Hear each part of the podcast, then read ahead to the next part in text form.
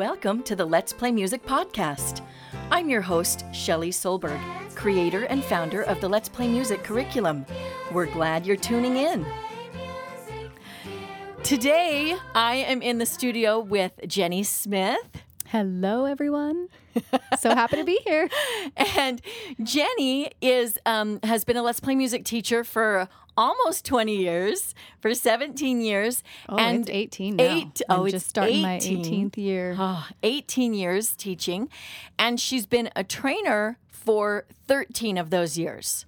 So, um, Jenny's been around a long time. She's taught a lot of piano students, and she's taught a lot of parents how to practice at home. And that's what we're going to talk about today.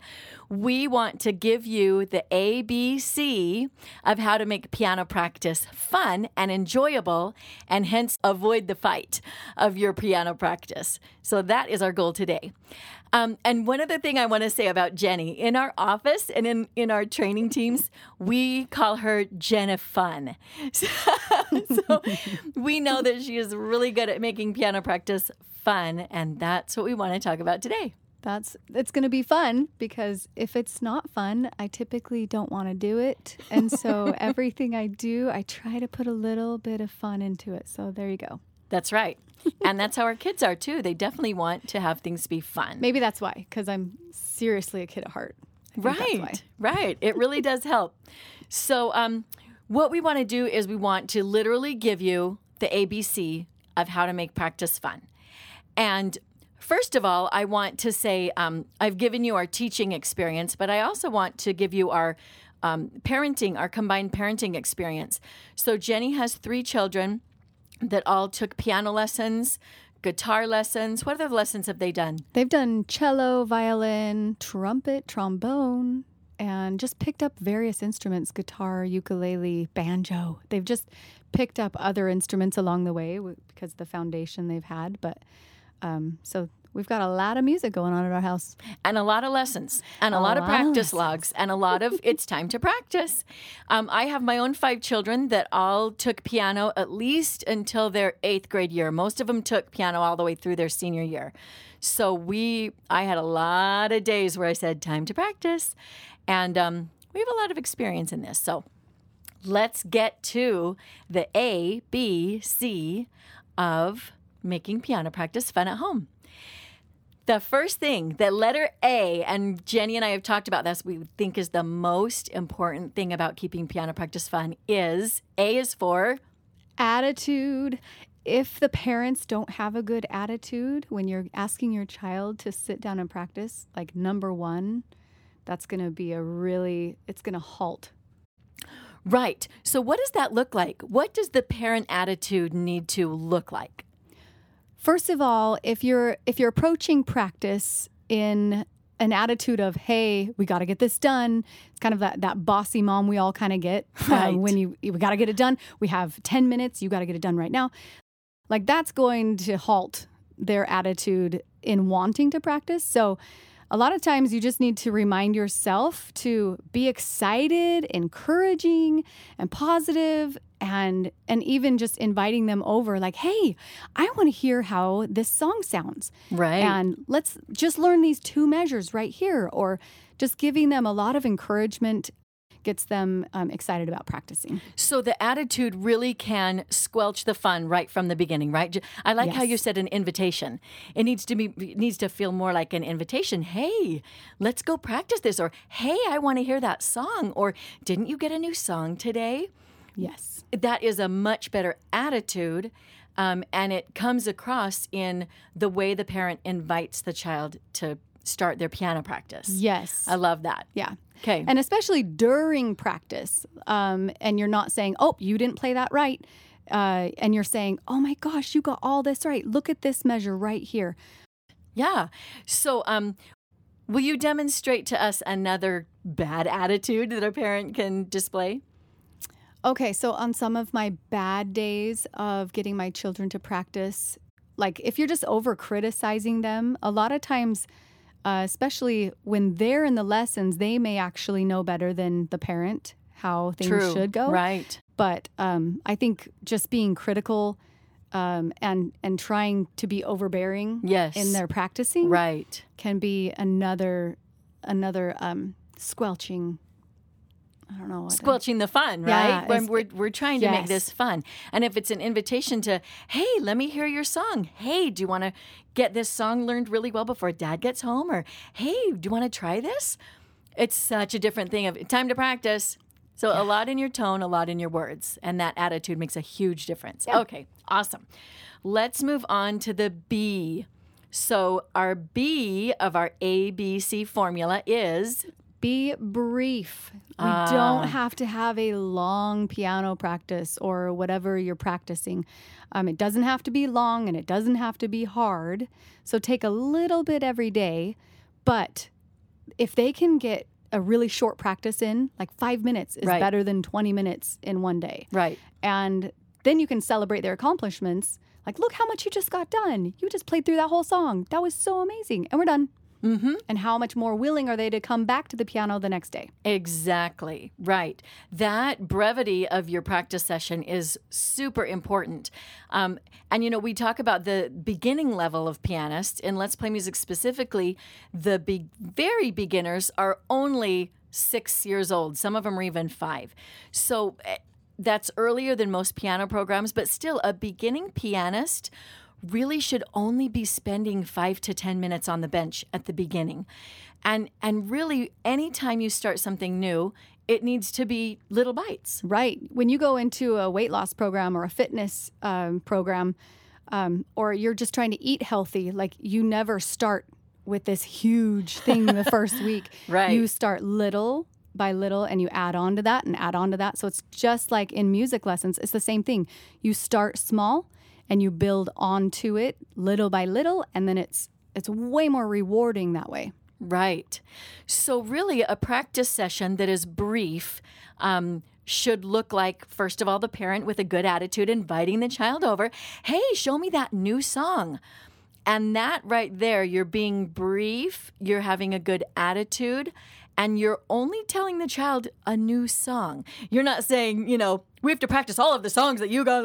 Right. You're Yeah, and you don't set a timer. Like a lot of music lessons, I think when we were growing up, it was like I remember my mom like setting a timer for us, and we got 30 minutes. And maybe that was because there were six of us taking, so we only had a lot of time. well, and maybe when you're 14, that's fine. Right, Right. But yeah. like a seven year But a beginner, no. Mm-hmm. This is just all about fun, and really the the whole idea behind music lessons and getting it consistent is to get the habit. Right. So even just doing a little bit every day, it's just getting them in the habit of sitting on the bench. Right. That brief session is really, really effective, um, and and really that it needs to when you invite the child over and say, "Hey, let's do this new song." That is a real key to making an effective piano practice session that's fun. Because if you start with the newest, hardest thing first, and then it feels like an, an accomplishment when they can play that newest, hardest song. Um, and really, that can happen in only about three to four minutes. They can play that those three measures that are really hard, play those three to five times in a row, and that only takes one minute. And then you can celebrate that, right? You can say, "Oh my gosh, you were so fast! That was so hard! That was your brand new song! This is amazing!" And um, it was short, it was quick, it was effective because you did the hardest thing first. And then you can sort of um, trick them into maybe wanting to stay a little bit longer and saying, What about the piece you learned last week? Or what about the easy one? Now you can just play the one you learned last week. That was so funny. I bet you can do that by yourself. I'll just leave you here and let you go ahead and keep playing. That reminds me a lot of times if I could just get my kids to sit down and play that hardest thing, they wanted to stay. Right. And then play all the easy stuff. Right. And they want to stay because they felt a sense of accomplishment. Right. right? They in that little brief moment they were like, "I did it. Hey, that that wasn't so bad." And I loved what you said earlier about um, once you have established that your piano sessions are brief and fun. They're not going to fight you. It's going to be, you know, mom. Mom doesn't make me stay here very long, and it's fun, and I like how I feel when I'm here. So this isn't so hard. This isn't so bad. I actually like the way that I feel when I'm sitting here at the bench. And um, I think that's an important thing to bring up that your child will feel about practice the way they felt during practice. So if while they're sitting on the bench they felt criticized or they felt corrected or they felt like it was too hard, they're going to get off the bench and say, that was horrible. I'm never going back. And getting them back is going to be mm-hmm. tricky. Yes. You know, you also have that reminded me of, of other students that I've had before. Sometimes you'll get the perfectionist student. Oh, for sure. I had two of those. Yes, if you if they don't play it right Yes. the first time, Mhm. and those need a little bit more TLC. mm-hmm. And it's good for them to learn that not everything in life you get right the first time. True. And so this is a great opportunity. There's that's what I love about piano or music lessons is that the other lessons, the other life lessons that they get to learn about learning a new skill, consistency, self-control, like there's so many things that they learn from music that helps them in their life, but but especially with those little the perfectionists that they're always like having to start over at the beginning of the song when um, they mess up and you have to you know just pick up where you left off. It's like climbing a mountain. And i always tell this to my students um, if they if i find one in my class that's like that i'm like you wouldn't if you were hiking a mountain and you tripped halfway up you wouldn't say oh now i have to start the whole mountain over again and start out at the bottom. Just you just stand up right where you are and keep going. And so my my students always go oh yeah good point. Let's keep going. And this is the perfect segue into our letter C of ABCs, which is conversation. Because the conversation that you have as your child is practicing, the things that you say to them, the things that you motivate them with, and the way that you reply to what they say to you can make your practice sessions so much more fun. So, yeah, when your child says or your student says, um, I can't, what do we want to say as adults? Yes, you can. I know. As an adult, we kind of just want to be, yes, you can. Just try again, and and you kind of get this adultish bossiness back. And Isn't it so- crazy? yeah. We want to reply to them, oh, yes, you can. I can't. It's too hard. No, it's not. That's how we want to reply for some reason. it's true. But it's so much better, you know, if your child says to you, it's too hard. I can't. The better thing to say Is lead with empathy, and that's how I always try to do that with my students too, because I'll get it with my students, but with my children, it's like, oh, I know. I cannot believe you're at this level right now. Right. and look at how far you've come. So I, I sometimes will look back. Let's look back at this song because I remember when you said the same thing about this song, and now it's easy for you. that conversation is so powerful. Yeah. It's a really powerful conversation. Empathy is first. Like, agree with them. Yeah, this is super hard. Let's just do one hand. Let's just do two measures. Let's see if we can just do that. That's one thing is just leading with that. Like, yeah, it is hard. It's another language they're learning. True. They really are. There is so much processing that's going into learning how to play the piano that when they express to you that it's hard, let's listen. Let's have a conversation. Let's talk about why it feels hard. If they say, This is too hard, we can say, What feels hard about it to you? Are the fingerings hard? Is it hard for you to look at the note and know which note to play? Let's have a conversation. Let's lead with empathy. Let's allow the child to work through their frustrations. And and again, Jenny, I like what you said about use this as a teaching time for other life lessons. When we you've done hard things in the past, look what you did before. I bet you could do this one too.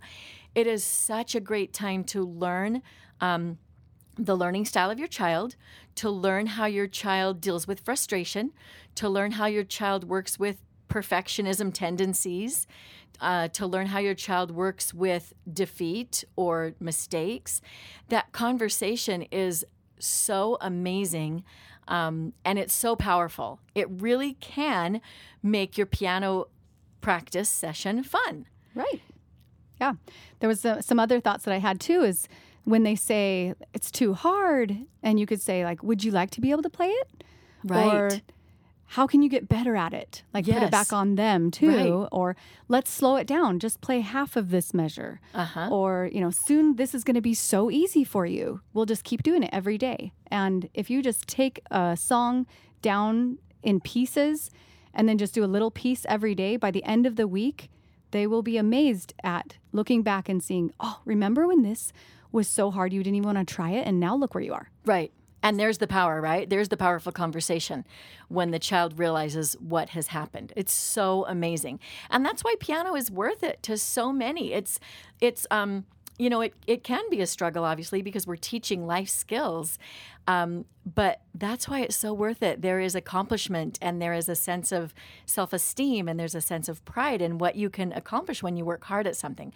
So that was our quick ABC approach the attitude, mainly in the invitation, and then be brief mainly in um, doing the newest, hardest thing first and pointing out how quick it was, and then the conversation, mainly in talking through and being empathetic and using that conversation to really parent your child in that moment.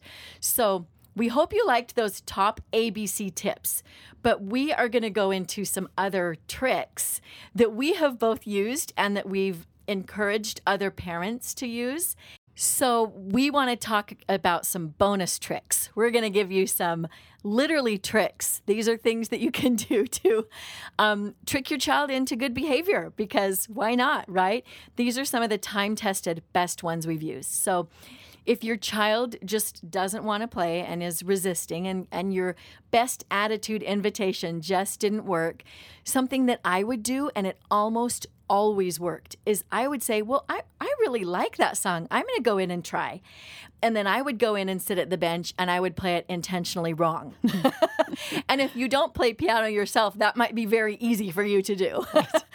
but they love it. They think it's hilarious. You can even make a dramatic um, exhibition about it and start to cry and say, I just can't do it. This is so hard. Play it wrong over and over and then say, Will you come help me? It worked like a charm for my kids. They loved it. That six, seven, eight year old group just thinks it's hilarious when mom is having a hard time with something. So if you go in and play it wrong, and then, you know, make it dramatic or funny or whatever, and ask for them to come in and help, chances are they're going to want to come in and show you. And of course, play something um, wrong that you know they can actually do it right. You know they know yes. how to do that. You're not going to play the newest, hardest song wrong. You're going to play something you know they know well, just to get them in there, just to make the invitation a little more enticing and a little more fun. That's right. And one of the next things that I found really helpful with this age, they need extrinsic rewards and right. they don't have to be big. Yeah. They oh, can be oh. a skittle for every measure or a skittle for mm-hmm. every line. It doesn't have to be big. So decide maybe between the two of you that what kind of treat they will get and and there's a lot of ideas on on little um, treats you can give them, but it doesn't have to be food. It can be something else. It can be um, for older children. It can be time with mom or time with dad. Right. And, I know that some of our older students they have an envelope where the 2 mm-hmm. of them mm-hmm. decide on special prizes that they get, and it's some of it is we get a date with dad at the end of the week or a date right. with mom. Um, what are some of the other ideas? We've had some great parent parent ideas that they come up with for rewards for practicing. I think one of the other ones I've heard is, um, you know, they get to stay up a half an hour later, or they get to watch one show after the other kids have gone to, gone to sleep, or um, they get a new pillow for their bed, or they get a new pair of socks. I mean, I, have seen a lot mm-hmm. of great parent child discussions where they decide on their rewards for right, practicing. Right. And it, and again, it doesn't have to be big. So for the small, uh, for the younger child, this I find that these are so fun to yeah. get. Like I've heard of um, getting a jar of treats and decide, you know, if it's per song or if it's per practice. Mm-hmm. And that's their special jar that maybe they choose what's going to be in, in it. One thing that I love is um, when you have to do some repetition of a certain drill. Like if there are again, two or three measures that are extra hard, the hardest measures of the song. Um, and you really do have to just drill and repeat them and say, it takes five seconds to play those three measures. You can put a line of, say, 10 Skittles up on the piano, and every time they play those three measures, they eat one. So after two minutes, they've eaten 10 Skittles, then they've played it 10 times. And after playing something 10 times, it's mastered.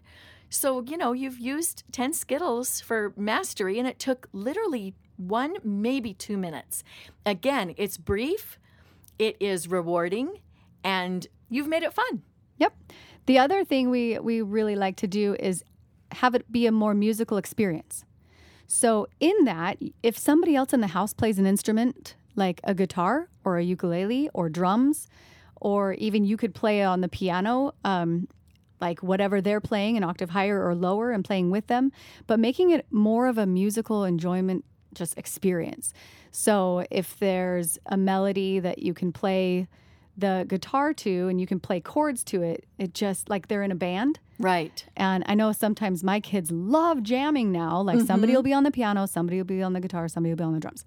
And just making it a more just beautiful musical experience for them and it becomes more rewarding. Right. And another thing that could make it more rewarding for them is, um, and these are sort of more intrinsic rewards, right? When the extrinsic would be the treats and the the um, extra time with mom or dad, but the intrinsic rewards would be having it feel musical, having an actual musical experience, and that's an amazing motivator. So I love the idea of having other family members join with their musical instruments. Another way to do that, if you don't have that musical talent in your family, is simply for you as the parent to sit there and play the other hand that goes along with it. Because they may not be capable of playing hands together at that point. And hearing the melodies and harmonies work together and you playing the other hand can be far more musically motivating than just their one hand that they're working on. Um, also, singing the melody while they play the chords or the left hand, if you can make it a more musical experience for them, it is far more musically rewarding. And then again, it's it's more fun. When it feels musical, it is more fun and they are more inclined to want to come back to the bench the next day. The next thing is to make a special challenge Yes. because kids at this age, six, seven, but I think all kids, once they get something learned, to challenge them to play it with their eyes closed. Yeah. They love those tricky challenges. Yes. What are some other tricks that you've used? I, I love saying, play this while you hold your breath. So Mm-hmm. it, it, it gets them to just, it just gets them to do another challenge, something that's tricky. Also, can you play this standing up? Or do you think you can play this if you look up to the ceiling? Mm-hmm. It's so fun to get them Okay. to do just, can you do this? I just thought about this when my son was a little bit older, but he would try playing it upside down. Right. Like Mozart did. Yeah, and he would try. You'd have to like Backwards cross and crossed hands. arms. Yeah. So when they get when they want an extra challenge, that that was always fun to do. Lay down on the bench backwards, looking up at the ceiling, hands crossed. Yes, that is such a challenge, and it's so fun for those little bit older players. Mm-hmm. So we love those tricks, just those little tricks that that get them on the bench and that makes them okay. I'm here. I'm there. Um, another just quick trick, and we've we've implied this a couple times, but a lot of times just getting them to sit there, you can trick them into staying longer. So if you say, hey, all I want you to do is play one major scale. Just come over and play one major scale. I've put a Jolly Rancher on the piano for you. And if you'll come play a major scale with both hands, you can have the Jolly Rancher. A lot of times my kids would come over, play the major scale, put the Jolly Rancher in, and they would keep playing because they were there. They once they're there, they realize, okay, this is fun, and I'm enjoying what I'm doing, and I like this. So that's another trick. Give them a motivation to just get their bum on the bench, and they just may stay a little longer. So we hope you've liked those tricks that we shared with you. Um, now we want to share with you just some other basic considerations. Because there are some factors that go into effective piano practicing that you know you may be overlooking or you may not know some of these uh, tactics to use. So one of them is consistency. Yes, if they if this will lessen the whining, but if the whining works once, they will know that it will work again. so if you can get a consistent time of the day, that's best. But at So least if it's once a day and they know that oh, it's a new day, I've got to practice by the end of the day, then it just becomes a habit. Mm-hmm. And so consistency is huge. Yeah, and once they know that you are cheerfully going to, again, that attitude, once they know you're going to cheerfully insist and there's no budging on it, then the whining just goes away. But like Jenny said, if the whining works once, they know it's going to work again. So mm-hmm. with my kids, if they even gave me the, I don't want to, I would just say, yeah, but we're going to. So let's just hop up and do it and then we'll be done. That's right that positive attitude and that positive, hey, we're just going to do it. It'll be great. This is going to be fun. I love hearing you practice. I love when you play and just think how you're going to feel when you're done.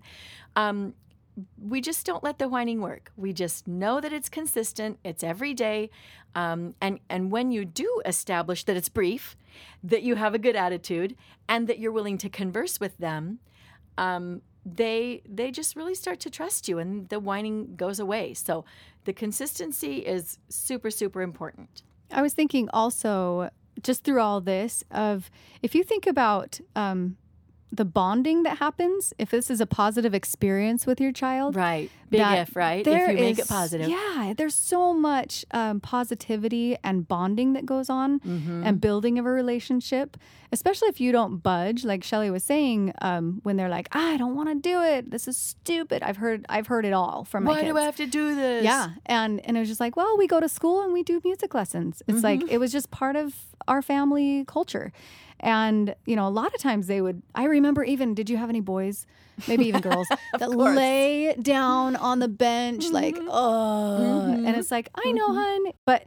with your attitude, keeping it positive, like, yep, we're going to get it done. And you can play right after we're done. And it was always that, hey, you can go play as soon as we're done, as soon as we're done. And it was just, I had to keep on bringing it back to that. So just being consistent is that that um, the success of music lessons, but it's a success on it's a success for anything you're going to do. All life skills that are tough to do. Mm. Yeah, totally. And and I do like the one of the best life lessons I think is to get started and then keep going.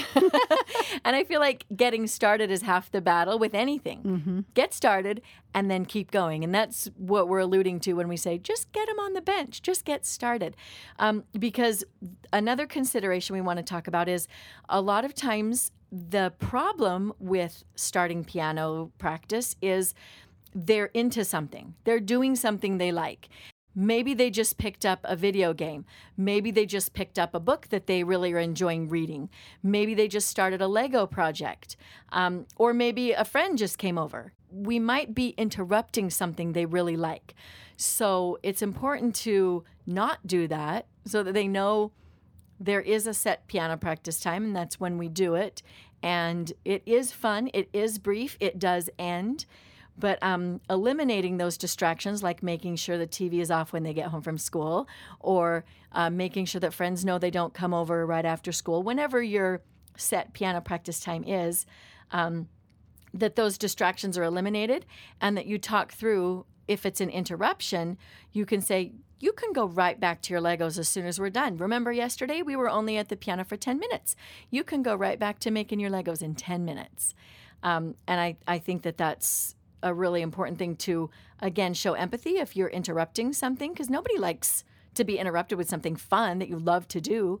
So be empathetic and, and careful as far as interrupting what they're doing. For me, our tactic when my kids were young, we did our piano practice in the morning. It just was so much easier for me as a mom. I felt like I had way more control over the morning hours than I did over the afternoon hours. There were just a lot more distractions, a lot more things contending with their time and their energy. And I couldn't ever really get afternoon practices to work or evening practices. But if I could do it in the morning, which that was our that was our schedule, that was our consistent schedule. And again, it was usually only 10, 15 minutes. Even when they got into be 8 and 9 and 10 years old, I only required 15 to 20 minutes of practice time because if they did it focused, that's all they needed. Mm-hmm. And then after school, I would give them bonus treats or rewards or prizes. If they went in on their own and did more practice after school, they could earn another reward. But like we required the 15 to 20 minutes in the morning where they did their scales or their newest, hardest songs. Um, I just I'm a real proponent for morning practice, Mm-hmm. and we did have a piano in one room and then a keyboard in another room, so I could have two going on at a time. I was just going to say, when you have sleeping babies in the morning, because we went through that stage Mm-hmm. Yes. Mm-hmm. too, and I was so grateful we had a digital piano. And they're not very expensive, um, but if you can have a digital piano where they have headphones, yeah, or you can turn it down, that was so helpful when I Mm-hmm. Had sleeping babies, Right. because a lot of times you have those distractions. So yeah. doing your best. Right. So we hope that you consider the, you know, eliminating those distractions. Um, another thing we want to talk about is how you specifically, as a parent, can be of the most help while you're sitting there with your child. Now, you won't always be sitting there with them, but when you are, the best place to sit is on your child's left. The reason you need to be on your child's left is because most of your help is going to be guiding their eyes to the notes that they need to be playing.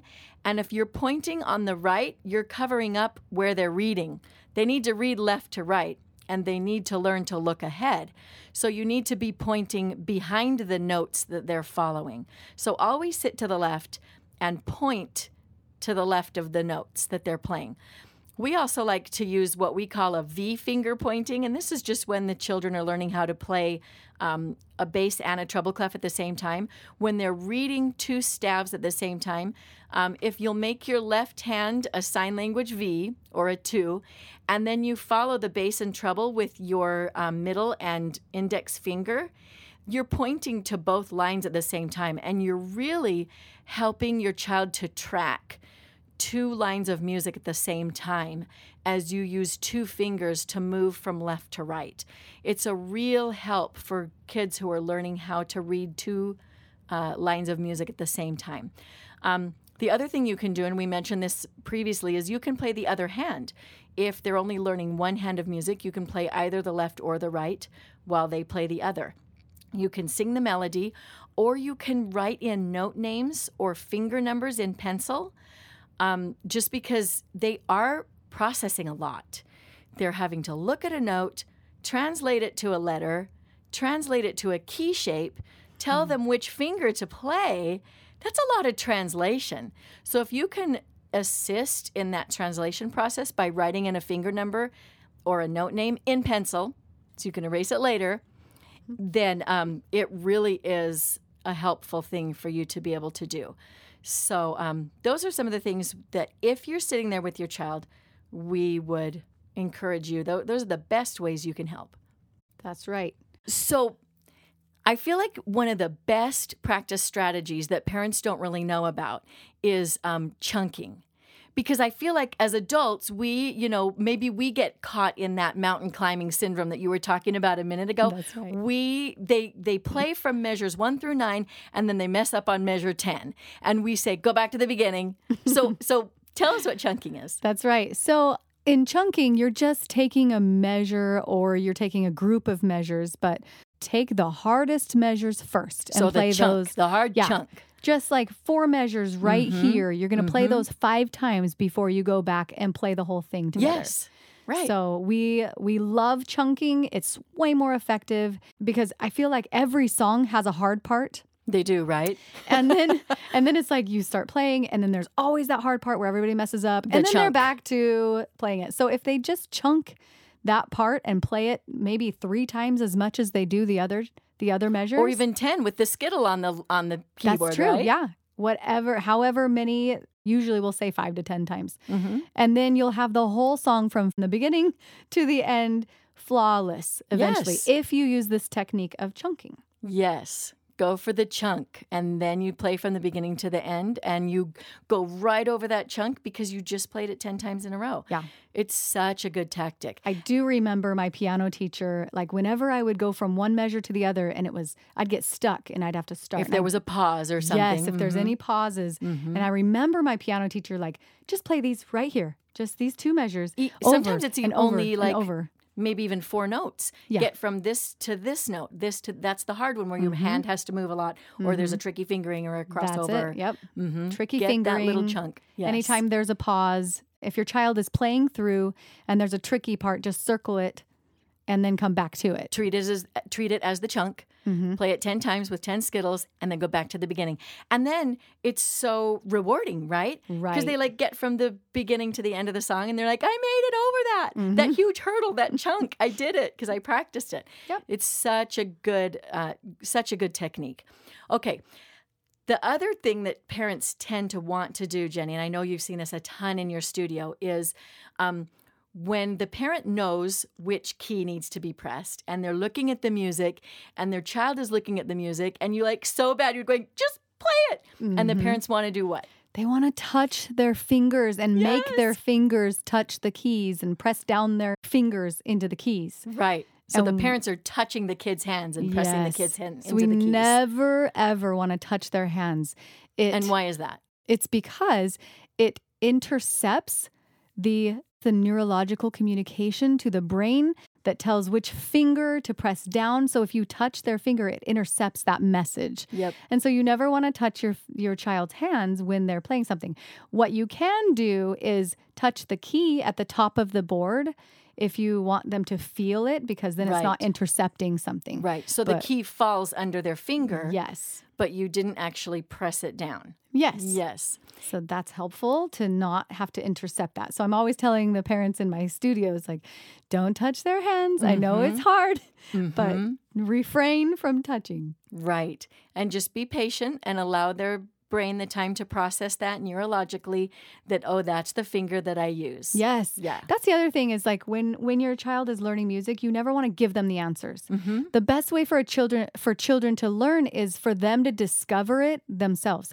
As adults, we can get there really fast, but children need that processing time to be able to come out with the answer. And so sometimes To when the- truly discover their own. to Yeah. discover it. Yeah. And sometimes when the parents that's that's another way that parents kind of intercept the learning Mm-hmm. is they answer it for them. And so if you can lead the child to discover it for themselves, that's the best way for them to learn is for them to come up with it. And when you ask them leading questions, Mm-hmm. like, "Oh, you played a B. What is this?" Yes. What is this actually? Right. So so guiding them to discover it for themselves is always going to be the best way for them to learn and and to um, internalize things a little bit better. Right. Well, and that goes back to the the C of our ABCs, the conversation.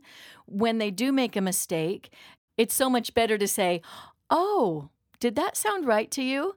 It says B. Did you play a B?" Like you just said, help them discover what their mistake was rather than just correct them. Because if your conversation is just correcting, that conversation is not one that's going to help them stay at the piano. It's mm-hmm. not one that's going to help them feel good about playing the piano. Right, right. It's not going to be one that that helps them say, "I feel confident and successful when I play the piano." Mm-hmm. They're going to think, "I am wrong and bad at the piano." so that conversation that lifts and again, like you said, Jenny, guides them to the answer rather than corrects their mistake mm-hmm. is such a better conversation for them to hear in their head and, and for them to so much more engaging. Mm-hmm. And I don't know, it just makes it a little bit more fun. It does make it more fun. Success is fun, Mm-hmm. and failure is not fun. Being criticized is not fun. Right. Mm-hmm. But finding answers is fun. So that conversation, again, it just leads us back to that Mm-hmm. that building conversation, empathetic, leading to answers. That is all Yeah. fun. That made me also think about like when you mess up, you know. Yeah. And st- and children, Right. they know. And you don't need somebody to tell you you messed up. Yeah. So it's always better. I like that. Like it's always better to just be like, "Oh, I heard this. Are you sure?" And just have look again, look again, and ne- and try to never say nope. That was wrong. Yeah, always like look again. Try again. Did that seem right? Mm-hmm. Yeah. What do you see on the paper?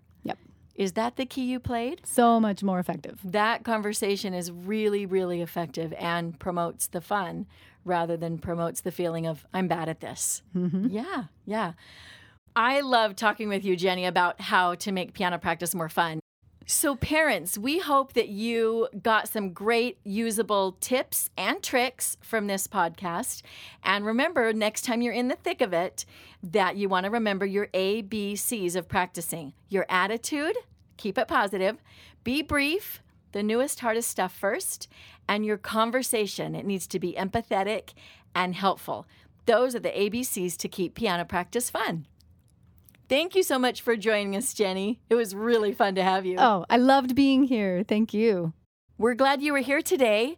And uh, if you'd like more information about any of our programs, you can go to our website at letsplaymusicsite.com. You can also find us on YouTube. We have our Making Musicians at Home series that shows lots of fun music lessons that you can do right there at home. Thanks for joining us today.